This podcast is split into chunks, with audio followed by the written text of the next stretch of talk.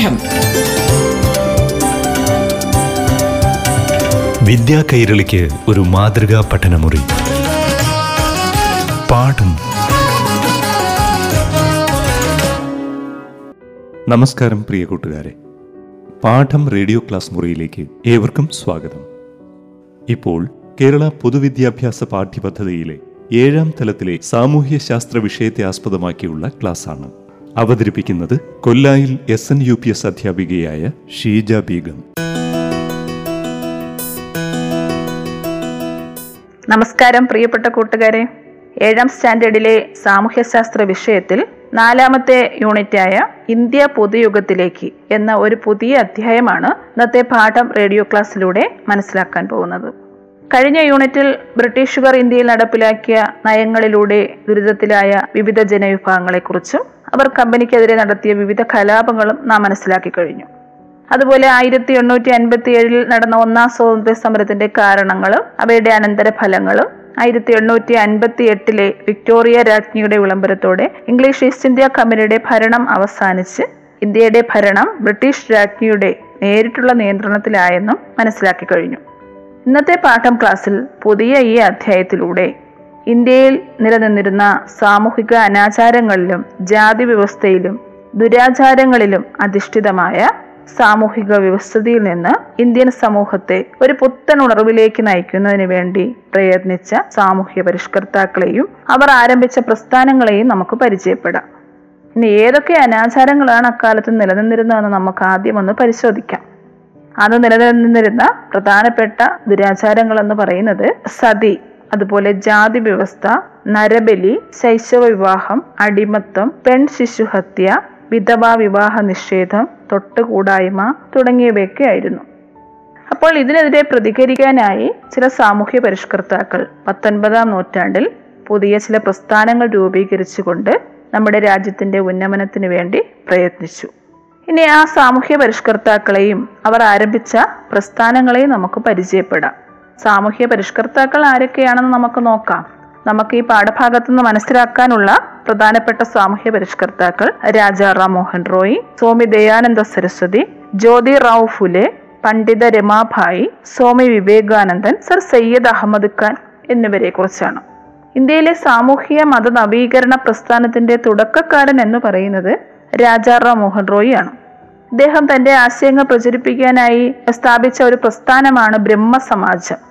ബ്രഹ്മസമാജം എന്ന പ്രസ്ഥാനത്തിന്റെ സ്ഥാപകൻ ആരാണ്? രാജാറാം മോഹൻ റോയ്. ഈ ബ്രഹ്മസമാജത്തിന്റെ ആദ്യകാല പേര് ബ്രഹ്മസഭ എന്നായിരുന്നു. രാജാറാം മോഹൻ റോയ് അക്കാലത്ത് നിലനിന്നിരുന്ന അനാചാരങ്ങളായ സതി ശൈശ വിവാഹം തുടങ്ങിയവയ്ക്കെതിരെ ശക്തമായി പ്രതികരിച്ച ഒരു സാമൂഹ്യ പരിഷ്കർത്താവായിരുന്നു. ശൈശ വിവാഹം എന്ന് പറഞ്ഞാൽ എന്താന്ന് അറിയാമോ? അതായത് പ്രായപൂർത്തിയാവുന്നതിന് മുമ്പ് കൊച്ചു കുട്ടികളെ തമ്മിൽ വിവാഹം കഴിപ്പിക്കുമായിരുന്നു. അതുപോലെ മറ്റൊരു ദുരാചാരമായിരുന്നു സതി. സതി എന്ന് പറഞ്ഞാൽ ഭർത്താവ് മരിച്ചാൽ ആ മൃതദേഹം ദഹിപ്പിക്കുന്ന അഗ്നിയിൽ ചിതയിൽ ഭാര്യയും മരിക്കണമായിരുന്നു. ആ ഒരു അനാചാരത്തിനെയാണ് സതി എന്ന് പറയുന്നത്. ഭർത്താവിന്റെ മൃതദേഹം ചിതയിൽ വെക്കാൻ കൊണ്ടുപോകുമ്പോൾ ഭാര്യയെ പുത്തൻ വസ്ത്രങ്ങളും ആഭരണങ്ങളും ഒക്കെ ധരിപ്പിച്ച് വിവാഹ മണ്ഡപത്തിൽ കൊണ്ടുപോകുന്ന പോലെ ബന്ധുക്കളും തോഴിമാരും ചേർന്ന് കൊണ്ടുപോയി ഭർത്താവിന്റെ ചിതയിൽ ആ ഭാര്യയെ കൂടി ഇരുത്തും ജീവനോടെ ഇരുത്തും. എന്നിട്ട് സുഗന്ധദ്രവ്യങ്ങളൊക്കെ ഭാര്യയുടെ മേൽ വർഷിച്ചിട്ട് നെയ്യും എണ്ണയും ഒക്കെ ഒഴിച്ച് ചിതയ്ക്ക് തീ കൊളുത്തും. ജീവനോടെ ഭർത്താവിന്റെ ചിതയിൽ എരിഞ്ഞമരുന്ന ഇത്രയും നിഷ്ഠൂരമായ ഈ അനാചാരം ഇല്ലാതാക്കാൻ വേണ്ടി ശ്രമിച്ച ഒരു സാമൂഹ്യ പരിഷ്കർത്താവായിരുന്നു രാജാറാം മോഹൻ റോയ്. ഈ അനാചാരം ഇല്ലാതാക്കാനുള്ള നിയമം പാസ്സാക്കാൻ അന്നത്തെ ബ്രിട്ടീഷ് ഗവർണർ ജനറലായിരുന്ന വില്യം ബെൻഡിക് പ്രഭുവിനെ പ്രേരിപ്പിച്ചു ഇദ്ദേഹം. അങ്ങനെ വില്യം ബെൻഡിക് പ്രഭു എന്ന ഗവർണർ ജനറലാണ് സതി നിർത്തലാക്കിയത്. ഇതിനു വേണ്ടി പ്രേരിപ്പിച്ച സാമൂഹ്യ പരിഷ്കർത്താവ് രാജാറാം മോഹൻ റോയി ആയിരുന്നു. അതുപോലെ അദ്ദേഹം ഇന്ത്യക്കാർക്കിടയിലെ ഐക്യമില്ലായ്മയുടെ ഉറവിടം ജാതി സമ്പ്രദായമാണെന്ന് മനസ്സിലാക്കുകയും അതിനു പകരം അടിസ്ഥാനപരമായി എല്ലാ മതങ്ങളും ഒന്നാണെന്നുള്ള പൊതു സന്ദേശം പ്രചരിപ്പിക്കുകയും ചെയ്തു. ഏകദൈവ വിശ്വാസം ആണ് അദ്ദേഹം പ്രചരിപ്പിച്ചത്. അദ്ദേഹം സ്ഥാപിച്ച ബ്രഹ്മസമാജത്തിലൂടെ ഏകദൈവ വിശ്വാസത്തിന് പ്രാധാന്യം നൽകി പ്രചരിപ്പിച്ചു. തികഞ്ഞ പണ്ഡിതനായിരുന്നു ഇദ്ദേഹം. അതുപോലെ സ്ത്രീകളുടെ വിദ്യാഭ്യാസത്തിന് വേണ്ടി വളരെയധികം പ്രയത്നിച്ചു. സ്ത്രീകളുടെ പദവി ഉയർത്തുന്നതിന് വേണ്ടിയും സ്ത്രീ വിദ്യാഭ്യാസത്തെ പ്രോത്സാഹിപ്പിച്ചും വിധവാ വിവാഹത്തിനെ പ്രോത്സാഹിപ്പിച്ചുമൊക്കെ സ്ത്രീകൾക്ക് വേണ്ടി അദ്ദേഹം പ്രവർത്തിച്ചിരുന്നു. വിധവ എന്ന് പറഞ്ഞാൽ ഭർത്താവ് മരിച്ച സ്ത്രീയെയാണ് വിധവ എന്ന് പറയുന്നത്. അക്കാലത്ത് ഭർത്താവ് മരിച്ചാൽ വീണ്ടും വിവാഹിത ആകാൻ അനുവദിച്ചിരുന്നില്ല. പക്ഷെ അതിനെതിരെ അദ്ദേഹം രാജാറാം മോഹൻ റോയ് വാദിച്ചു. വിധവ വിവാഹത്തെ അദ്ദേഹം പ്രോത്സാഹിപ്പിച്ചു. അതുപോലെ അക്കാലത്ത് നിലനിന്നിരുന്ന ബഹുഭാര്യത്വം എന്ന സമ്പ്രദായത്തെയും അദ്ദേഹം എതിർത്തു. പുരുഷന്മാർക്ക് ഒന്നിലധികം സ്ത്രീകളെ വിവാഹം ചെയ്യാനുള്ള അവകാശം ഉണ്ടായിരുന്നു ഇതിനെയും എതിർത്ത സാമൂഹ്യ പരിഷ്കർത്താവാണ് രാജാറാം മോഹൻ റോയ്. ഇപ്പൊ മതപരവും സാമൂഹികവുമായ തിന്മകൾക്കെതിരെ നിരന്തരം പോരാടിയ മഹാനായിരുന്ന രാജാറാം മോഹൻ റോയി ഇന്ത്യയിലെ ദേശീയ പ്രസ്ഥാനത്തിന്റെ നേതാവ് എന്ന നിലയിലും അതുപോലെ ഇന്ത്യൻ നവോത്ഥാനത്തിന്റെ പിതാവ് എന്നും അറിയപ്പെടുന്നുണ്ട്. അദ്ദേഹത്തെ ആധുനിക ഇന്ത്യയിൽ പത്രപ്രവർത്തനത്തിന് തുടക്കം കുറിച്ചതും ഇദ്ദേഹമാണ്. അദ്ദേഹത്തിന്റെ പത്രമാണ് സമ്പദ് കൗമുദി. അദ്ദേഹം ആരംഭിച്ച പത്രമാണ്. അതുപോലെ രാജാറാം മോഹൻ റോയിയുടെ ഇത്തരം പ്രവർത്തനങ്ങൾക്കായി അതിന്റെ ബഹുമതിയായിട്ട് മുഗൾ ചക്രവർത്തിയായ അക്ബർ ഷാ രണ്ടാമനാണ് രാജ എന്ന സ്ഥാനപ്പേര് നൽകുന്നത്. റാം മോഹൻ റോയ് ജനിച്ചത് ബംഗാളിലാണ്. ബംഗാൾ എന്ന പ്രദേശം നിങ്ങൾക്ക് സുപരിചിതമാണ് അല്ലേ? കഴിഞ്ഞ യൂണിറ്റിലൂടെ എവിടെയാണ് നമ്മൾ പഠിച്ചത് ബംഗാളിനെ കുറിച്ച്? ഇംഗ്ലീഷ് ഈസ്റ്റ് ഇന്ത്യ കമ്പനി ആദ്യമായി ഭരണം ഉറപ്പിച്ച പ്രദേശം അല്ലേ? ബംഗാളിലാണെന്ന് നമ്മൾ മനസ്സിലാക്കിയിരുന്നു.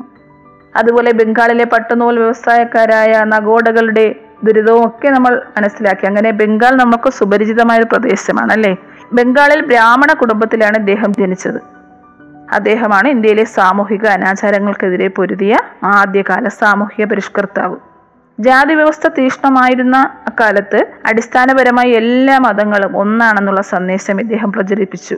അജ്ഞതയും അന്ധവിശ്വാസവും വളരുന്നതിനുള്ള അടിസ്ഥാന കാരണം വിഗ്രഹാരാധനയാണെന്നായിരുന്നു ഇദ്ദേഹത്തിന്റെ നിരീക്ഷണം. അതുകൊണ്ട് അദ്ദേഹം ഏക ദൈവത്തെ വിശ്വസിക്കാൻ വേണ്ടി പ്രേരിപ്പിച്ചു. ഇന്ത്യക്കാർക്കിടയിലെ ഐക്യം നശിപ്പിക്കുന്നതും ദേശാഭിമാനപരമായ വികാരം തന്നെ ഇന്ത്യക്കാരിൽ നിന്നും ചോർത്തിക്കളയുന്നതും ജാതി സമ്പ്രദായമാണെന്ന് നിരീക്ഷിച്ച ഇദ്ദേഹം ജാതി വ്യവസ്ഥയെ ശക്തമായി എതിർത്തിരുന്നു. അതുപോലെ ഇന്ത്യൻ സമൂഹത്തെ പുരോഗതിയിലേക്ക് നയിക്കുന്നതിന് ഫലപ്രദമായ മാർഗം സ്ത്രീ വിദ്യാഭ്യാസമാണെന്ന് വിശ്വസിച്ച ഇദ്ദേഹം സ്ത്രീ വിദ്യാഭ്യാസത്തെ പ്രോത്സാഹിപ്പിക്കുകയും സ്ത്രീകളുടെ ഉന്നമനത്തിനു വേണ്ടി പ്രവർത്തിക്കുകയും ചെയ്തിരുന്നു. സ്ത്രീകൾക്കും പുരുഷന്മാർക്കും തുല്യമായ സ്വത്തവകാശവും പിന്തുടർച്ച അവകാശവും നൽകണമെന്ന് റാംമോഹൻ റോയ് ആവശ്യപ്പെട്ടിരുന്നു. മതം രാഷ്ട്രീയം വിദ്യാഭ്യാസം തുടങ്ങിയ എല്ലാ മേഖലകളിലും നവീകരണം ഉണ്ടാക്കാൻ അദ്ദേഹം പ്രവർത്തിച്ചിരുന്നു. രവീന്ദ്രനാഥ് ടാഗോർ അദ്ദേഹത്തെ കുറിച്ച് പറഞ്ഞിരിക്കുന്നത് ഇന്ത്യയിൽ ആധുനിക യുഗത്തിന് തുടക്കം കുറിച്ചത് രാജാറാം മോഹൻ റോയ് ആണെന്നാണ്. അതുപോലെ സതി എന്ന ദുരാചാരത്തെ ഇല്ലാതാക്കാൻ ശ്രമിച്ച ഒരു സാമൂഹ്യ പരിഷ്കർത്താവ് എന്ന നിലയിലാണ് കൂടുതലും ചരിത്രത്തിൽ അദ്ദേഹം അറിയപ്പെടുന്നത്. കാരണം അന്നത്തെ ഏറ്റവും നിഷ്ഠൂരമായ ഒരു ദുരാചാരമായിരുന്നു സതി. അദ്ദേഹം തന്റെ ആശയങ്ങൾ പ്രചരിപ്പിക്കുന്നതിന് വേണ്ടി ആയിരത്തി എണ്ണൂറ്റി പതിനഞ്ചിൽ ആത്മീയ സഭ എന്ന സംഘടനയ്ക്ക് രൂപം നൽകി. ആയിരത്തി എണ്ണൂറ്റി ഇരുപത്തി എട്ടിലാണ് ബ്രഹ്മസമാജം എന്ന പ്രസ്ഥാനത്തിന് രൂപം നൽകുന്നത്. എട്ടോളം ഭാഷകളിൽ പ്രാവീണ്യമുണ്ടായിരുന്നു ഇദ്ദേഹത്തിന്. അദ്ദേഹം വിദ്യാഭ്യാസത്തിന് വളരെയധികം പ്രാധാന്യം നൽകിയിരുന്നു. നാടിന്റെ പുരോഗതിക്ക് പാശ്ചാത്യ വിദ്യാഭ്യാസം അത്യാവശ്യമാണെന്നായിരുന്നു അദ്ദേഹത്തിന്റെ വാദം. സമൂഹത്തിലെ അനാചാരങ്ങളും എല്ലാ ദുരാചാരങ്ങളും ഒക്കെ ഒഴിവാക്കണമെങ്കിൽ വിദ്യാഭ്യാസത്തിലൂടെ മാത്രമേ പറ്റുകയുള്ളൂ എന്നായിരുന്നു അദ്ദേഹം വാദിച്ചിരുന്നത്. പാഠം. വിദ്യാ കൈരളിക്ക് ഒരു മാതൃകാ പഠനമുറി. പാഠം ഒരിടവേളയ്ക്ക് ശേഷം തുടരും.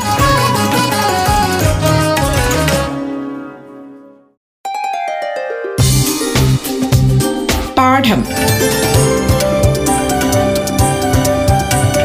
വിദ്യാ കൈരളിക്ക് ഒരു മാതൃകാ പഠനമുറി.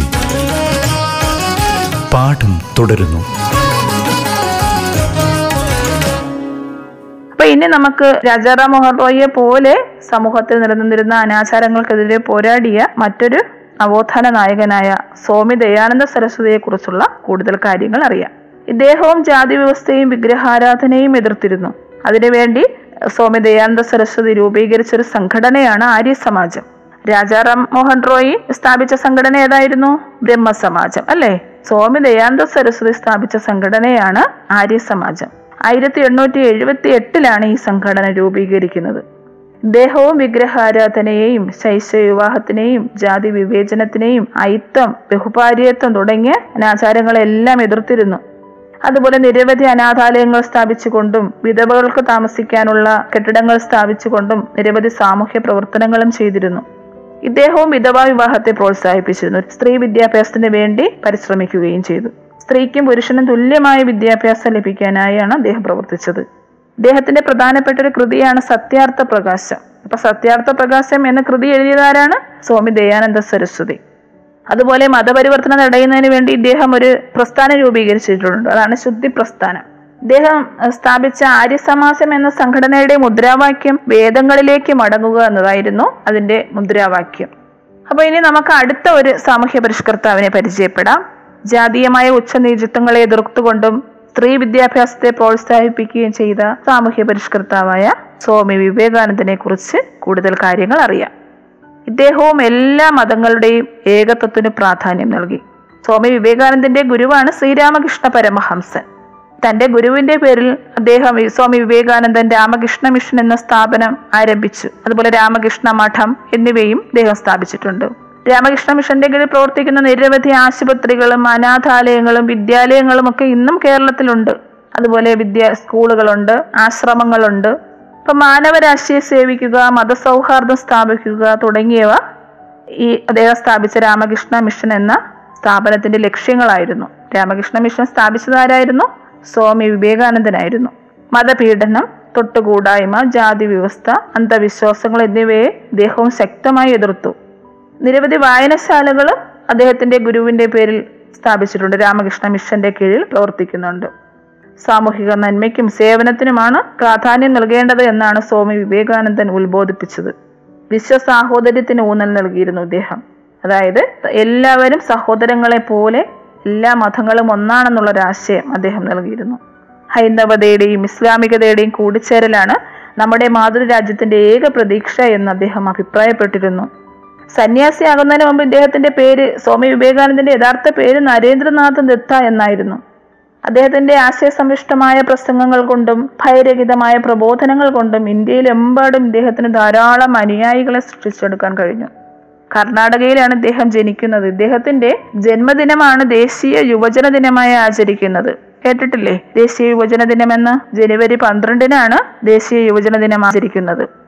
ഗുരുവായ ശ്രീരാമകൃഷ്ണ പരമഹംസന്റെ ആശയങ്ങൾ പ്രചരിപ്പിക്കുന്നതിനായി അദ്ദേഹം ഒരു ഭാരത പര്യടനം തന്നെ നടത്തിയിട്ടുണ്ട്. അക്കാലത്താണ് നമ്മുടെ കേരളം സന്ദർശിക്കുന്നത്. നമ്മുടെ കേരളം സന്ദർശിച്ചപ്പോൾ അദ്ദേഹം കേരളത്തെക്കുറിച്ച് ഒരു അഭിപ്രായം പറഞ്ഞിട്ടുണ്ട്. നിങ്ങൾ കേട്ടിട്ടുണ്ടായിരിക്കും അല്ലേ? കേരളം ഒരു ഭ്രാന്താലയമാണെന്ന് വിശേഷിപ്പിച്ചത് ആരായിരുന്നു? സ്വാമി വിവേകാനന്ദനാണ്? കാരണം അന്ന് കേരളത്തിൽ നിലനിന്നിരുന്ന ജാതി വേർതിരിവും അനാചാരങ്ങളും ഒക്കെ കണ്ട് അസ്വസ്ഥനായാണ് അദ്ദേഹം ഇങ്ങനെ ഒരു അഭിപ്രായം പറഞ്ഞത്. കേരളം ഒരു ഭ്രാന്താലയമാണെന്ന്. ഈ പര്യടനത്തിനിടയിൽ തന്നെയാണ് അദ്ദേഹം കന്യാകുമാരിയിൽ എത്തുന്നതും കന്യാകുമാരി നിങ്ങളൊക്കെ പോയിട്ടില്ലേ? അവിടെ വിവേകാനന്ദ പാറ കണ്ടിട്ടുണ്ടോ? സ്വാമി വിവേകാനന്ദന്റെ പേരിലാണ് ആ പാറ അറിയപ്പെടുന്നത്. കാരണം അദ്ദേഹം ഈ ഭാരത പര്യടനത്തിനിടയിൽ അദ്ദേഹത്തിന്റെ ആശയങ്ങൾ പ്രചരിപ്പിക്കുന്നതിനായി കന്യാകുമാരിയിൽ എത്തിയപ്പോൾ അവിടെ കടലിൽ ഒരു വലിയ പാറ കണ്ടുകൊണ്ട് അദ്ദേഹം നീന്തി ആ പാറയിൽ ചെന്ന് മൂന്ന് ദിവസം അവിടെ ധ്യാനനിരതനായിരുന്നു. അതുകൊണ്ടാണ് പിന്നീട് ഈ പാറ വിവേകാനന്ദ പാറയായി അറിയപ്പെടാൻ തുടങ്ങിയത്. ഇനി നമുക്ക് മറ്റൊരു സാമൂഹ്യ പരിഷ്കർത്താവിനെ പരിചയപ്പെടാം. ഇന്ത്യയിലെ നവോത്ഥാന നായകരിൽപ്പെട്ട മറ്റൊരു സാമൂഹ്യ പരിഷ്കർത്താവിനെ കൂടി മനസ്സിലാക്കാം. ഇന്ത്യയിലെ ജാതി വിരുദ്ധ പ്രസ്ഥാനത്തിന്റെ ശക്തനായ വക്താവായി അറിയപ്പെടുന്ന ജ്യോതിറാവു ഫൂലെയെ കുറിച്ചാണ് ഇനി അറിയാൻ പോകുന്നത്. അദ്ദേഹത്തെ അറിയപ്പെടുന്നത് ഇന്ത്യയിലെ സാമൂഹിക വിപ്ലവത്തിന്റെ പിതാവെന്നാണ്. മനുഷ്യ അവകാശങ്ങളെ നിഷേധിക്കുന്ന ജാതി വ്യവസ്ഥയെ അദ്ദേഹം ശക്തമായി എതിർത്തിരുന്നു. സ്ത്രീ വിദ്യാഭ്യാസത്തിന് മുൻഗണന നൽകുകയും അന്ന് ജാതി വ്യവസ്ഥ നിലനിന്നിരുന്നപ്പോൾ ഏറ്റവും താഴെക്കിടയിലുള്ളവർ ശൂദ്രരായിരുന്നു. അപ്പോൾ ആ ശൂദ്രർക്കും അതുപോലെ തൊഴിലാളികൾക്കും ആവശ്യമായ വിദ്യാഭ്യാസം നൽകുന്നതിന് വേണ്ടി അദ്ദേഹം ധാരാളം വിദ്യാലയങ്ങൾ സ്ഥാപിച്ചു. വിധവ വിവാഹത്തെ പ്രോത്സാഹിപ്പിക്കുകയും ജാതി വ്യവസ്ഥയെ എതിർക്കുകയും ചെയ്തിരുന്നു. ആധുനിക വിദ്യാഭ്യാസത്തിന് മാത്രമേ സാമൂഹിക മാറ്റങ്ങൾ ഉണ്ടാക്കാൻ കഴിയൂ എന്നാണ് ജ്യോതിറാവു ഫുലെ അഭിപ്രായപ്പെട്ടത്. അദ്ദേഹം പന്ത്രണ്ട് വയസ്സുവരെയുള്ള കുട്ടികൾക്ക് നിർബന്ധിതവും സൗജന്യവുമായ വിദ്യാഭ്യാസം നൽകണമെന്ന് വാദിക്കുകയും അതുപോലെ അധകൃത വിഭാഗക്കാരുടെയും സ്ത്രീകളുടെയും വിദ്യാഭ്യാസത്തിന് പ്രാധാന്യം നൽകുകയും ചെയ്തിരുന്നു. അദ്ദേഹത്തിന്റെ സാമൂഹ്യ സേവനം കണക്കിലെടുത്ത് അദ്ദേഹത്തിന് മഹാത്മാ എന്ന ബഹുമതി ലഭിച്ചിട്ടുണ്ട്. അതുപോലെ തന്റെ ആശയങ്ങൾ പ്രചരിപ്പിക്കുന്നതിനായി ജ്യോതിറാവ് ഫുലെ സ്ഥാപിച്ച ഒരു സംഘടനയാണ് സത്യശോധക് സമാജ്. അധകൃത വിഭാഗക്കാരുടെയും സ്ത്രീകളുടെയും വിദ്യാഭ്യാസത്തിലൂടെ മാത്രമേ രാജ്യത്തിന് പുരോഗതി ഉണ്ടാകൂ എന്ന് മനസ്സിലാക്കി അദ്ദേഹം അതിനുവേണ്ടി വളരെയധികം പ്രയത്നിച്ചു. അതുപോലെ വാർദ്ധക്യത്തിലെത്തിയവർക്ക് സാക്ഷരത നേടാൻ വേണ്ടിയിട്ട് നിശ പാഠശാലകൾ ആരംഭിച്ചു ജ്യോതിറാവ് ഫുലെ. ഇനി ജ്യോതിറാവു എന്ന ഈ വ്യക്തിക്ക് ഫുലെ എന്നുള്ള പേര് കൂടി വന്നതിനുള്ള കാരണം നമുക്ക് നോക്കാം. അദ്ദേഹം ജനിച്ചത് മഹാരാഷ്ട്രയിലെ പൂനെയിലാണ്. പേഷോ രാജവംശത്തിന് പരമ്പരാഗതമായി പൂക്കച്ചവടം നടത്തി വന്നവരാണ് ഇവരുടെ കുടുംബക്കാർ. അതുകൊണ്ടാണ് ജ്യോതിറാവിന്റെ കുടുംബക്കാരുടെ പേരിനൊപ്പം എല്ലാവരുടെ പേരിനൊപ്പം ഫൂലെ എന്ന വിളിപ്പേര് കൂടി ചേർക്കപ്പെട്ടിട്ടുള്ളത്. അപ്പോൾ ഇനി നമുക്ക് അടുത്തൊരു സാമൂഹ്യ പരിഷ്കർത്താവായ സർ സയ്യിദ് അഹമ്മദ് ഖാനെ കുറിച്ചുള്ള ചില വിവരങ്ങൾ നേടാം. മുസ്ലിങ്ങൾക്കിടയിൽ ആധുനിക വിദ്യാഭ്യാസത്തിന് പ്രചാരം നൽകിയ വ്യക്തിയായിരുന്നു സർ സയ്യിദ് അഹമ്മദ് ഖാൻ. ഇദ്ദേഹം സ്ഥാപിച്ച മുഹമ്മദൻ ആംഗ്ലോ ഓറിയന്റൽ കോളേജാണ് ഇന്ന് പ്രസിദ്ധമായ അലിഗഡ് മുസ്ലിം സർവകലാശാല നിങ്ങൾ കേട്ടിട്ടില്ലേ അലിഗഡ് യൂണിവേഴ്സിറ്റിയെ കുറിച്ച് ആയിരത്തി എണ്ണൂറ്റി എഴുപത്തി അഞ്ചിലാണ് ഇത് സ്ഥാപിതമാകുന്നത്. ഉത്തർപ്രദേശിലെ അലിഗഡ് പട്ടണത്തിലാണ് ഇത് സ്ഥിതി ചെയ്യുന്നത്. മുസ്ലിങ്ങളുടെ മത സാമൂഹ്യ പരിഷ്കരണങ്ങൾക്ക് വേണ്ടി പ്രവർത്തിച്ച വ്യക്തിയായിരുന്ന ഇദ്ദേഹം ആരംഭിച്ച പ്രസ്ഥാനമാണ് അലിഗഡ് പ്രസ്ഥാനം. അനാചാരങ്ങളെയും പാരമ്പര്യങ്ങളെയും എതിർത്ത ഇദ്ദേഹം സ്വതന്ത്ര ചിന്തയ്ക്ക് ഉയർന്ന സ്ഥാനം നൽകിയിരുന്നു. മതസഹിഷ്ണുതയിലാണ് അദ്ദേഹം വിശ്വസിച്ചിരുന്നത്. ഹിന്ദു മുസ്ലിം ഐക്യത്തിനെ അദ്ദേഹം പ്രോത്സാഹിപ്പിച്ചിരുന്നു. ഹിന്ദു മുസ്ലിം ഐക്യത്തെക്കുറിച്ച് അദ്ദേഹം പറഞ്ഞത് ഹിന്ദുക്കളും മുസ്ലിങ്ങളും ഇന്ത്യയുടെ വായു ശ്വസിച്ചും ഗംഗയുടെയും യമുനയുടെയും ജലം പാനം ചെയ്തും ജീവിച്ചിരുന്നു എന്നാണ്. നാം രണ്ടും ഇന്ത്യയുടെ മണ്ണിൽ ഉൽപ്പാദിപ്പിക്കപ്പെടുന്നു ഭക്ഷിക്കുന്നു. ജീവിതത്തിലും മരണത്തിലും നാം ഒന്നിച്ചാണ് എന്നാണ് അദ്ദേഹം പറഞ്ഞിട്ടുള്ളത്. അതുപോലെ വിദ്യാഭ്യാസ പ്രചരണം ഒരു ജീവിത വ്രതമായി സ്വീകരിച്ചിരുന്ന ഒരു വ്യക്തിയാണ് ഇദ്ദേഹം. മുസ്ലിങ്ങളുടെ പിന്നോക്ക അവസ്ഥ പരിഹരിക്കുന്നതിനുള്ള മുഖ്യ മാർഗം വിദ്യാഭ്യാസമാണെന്ന് അദ്ദേഹം കരുതിയിരുന്നു. അപ്പോൾ അതുപോലെ തന്നെ ഇനി നമുക്ക് അടുത്ത ഒരു സാമൂഹ്യ പരിഷ്കർത്താവിനെ പരിചയപ്പെടാം. പണ്ഡിത് രമാഭായി എന്ന നവോത്ഥാന നായികയെ കുറിച്ചാണ് ഇനി പറയാൻ പോകുന്നത്. സ്ത്രീകളുടെ ഉന്നമനത്തിന് വേണ്ടി പ്രവർത്തിച്ച ഒരു സാമൂഹ്യ പ്രവർത്തകയും പരിഷ്കർത്താവുമായിരുന്നു പണ്ഡിത രമാഭായി. ഭാഷകളിലും ഹിന്ദുമത ഗ്രന്ഥങ്ങളിലും വളരെയധികം പരിജ്ഞാനം ഉണ്ടായിരുന്നു ഇവർക്ക്. അത് പരിഗണിച്ച് കൽക്കട്ട സർവകലാശാലയാണ് ഇവർക്ക് പണ്ഡിത് എന്നുള്ള സ്ഥാനം നൽകുന്നത് വിശേഷണം നൽകുന്നത്. സാമൂഹിക അസമത്വങ്ങൾക്കെതിരെ പോരാടുകയും വിധവകളുടെ ഉന്നമനത്തിനും സ്ത്രീ വിദ്യാഭ്യാസത്തിനും വേണ്ടി പ്രവർത്തിച്ചവരാണ് പണ്ഡിത രമാഭായി കർണാടകയിലാണ് ഇവരുടെ ജനനം. ഇവരും അവരുടെ ആശയങ്ങൾ പ്രചരിപ്പിക്കുന്നതിനായി ഒരു സംഘടന സ്ഥാപിച്ചു. ആര്യ മഹിളാ സഭ എന്നാണ് അതിന്റെ പേര്. ആയിരത്തി എണ്ണൂറ്റി എൺപത്തി ഒന്നിലാണ് സ്ഥാപിക്കുന്നത്. ശൈശവ വിവാഹം പോലുള്ള സാമൂഹിക അനാചാരങ്ങൾക്കെതിരെ നിരവധി പ്രഭാഷണങ്ങൾ നടത്തുകയും ഇന്ത്യയിലെ സ്ത്രീകളുടെ ഉന്നമനത്തിനായി പ്രവർത്തിക്കുകയും ചെയ്തു. നമ്മൾ ഇന്നത്തെ ഈ അധ്യായത്തിൽ നിരവധി സാമൂഹ്യ പരിഷ്കർത്താക്കളെ കുറിച്ചും അവരുടെ ആശയങ്ങളും അവർ ആരംഭിച്ച പ്രസ്ഥാനങ്ങളും ഒക്കെ മനസ്സിലാക്കി അല്ലേ? എല്ലാ സാമൂഹ്യ പരിഷ്കർത്താക്കളും വിദ്യാഭ്യാസത്തിന് പ്രാധാന്യം നൽകിയിരുന്നു. ഇവർ സ്വന്തം രാജ്യത്തെക്കുറിച്ചുള്ള അഭിമാനബോധവും ആത്മവിശ്വാസവും ഇന്ത്യക്കാരിൽ വളർത്തി. അങ്ങനെ ഇന്ത്യൻ ജനതയിൽ പുതിയ ഉണർവ് സൃഷ്ടിക്കാൻ പ്രയത്നിച്ച സാമൂഹ്യ പരിഷ്കർത്താക്കളുടെ പങ്ക് വളരെയധികം പ്രാധാന്യം അർഹിക്കുന്നുണ്ടെന്ന് മനസ്സിലായില്ലേ?